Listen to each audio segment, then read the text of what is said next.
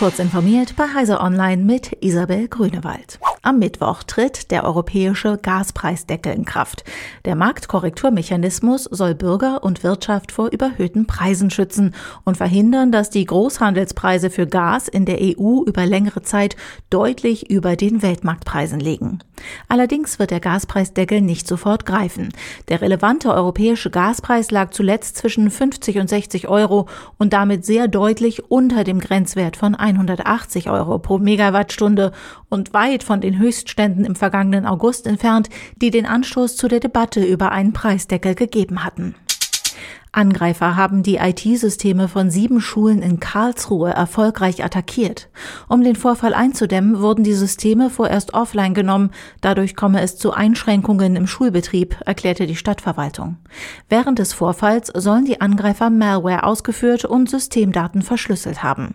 Einem Stadtsprecher zufolge fordern die Cyberkriminellen 2,017303 Bitcoin je Schule, um die verschlüsselten Daten wieder zu entschlüsseln.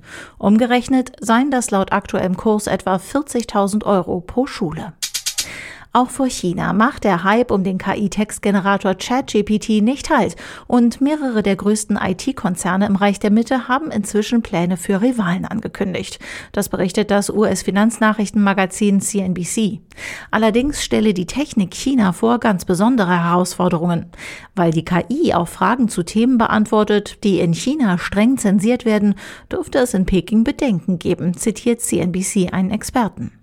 In den Ankündigungen der chinesischen Konzerne gehe es deshalb zumeist nicht um allumfassende Plattformen wie ChatGPT, sondern anwendungsspezifische Alternativen.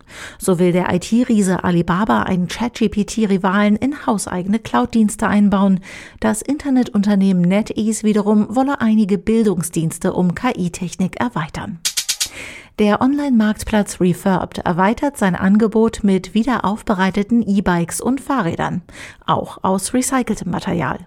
Bisher ist das Unternehmen vor allem dafür bekannt, dass über Refurbed gebrauchte oder wieder aufgearbeitete Smartphones, Tablets und Notebooks verkauft werden können.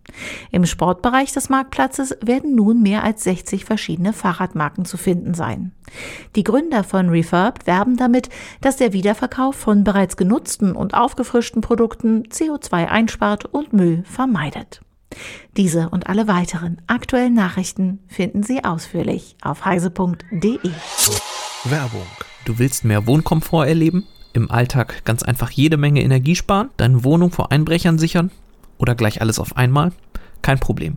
Mit Homematic IP wird dein Smart Home so einzigartig wie du. Mehr als 150 verschiedene Produkte machen jeden Bereich deines Zuhauses einfach smart. Und mit der kostenlosen Homematic IP App hast du jederzeit alles im Griff. Du willst mehr erfahren? Dann besuche uns unter www.homematic-ip.com.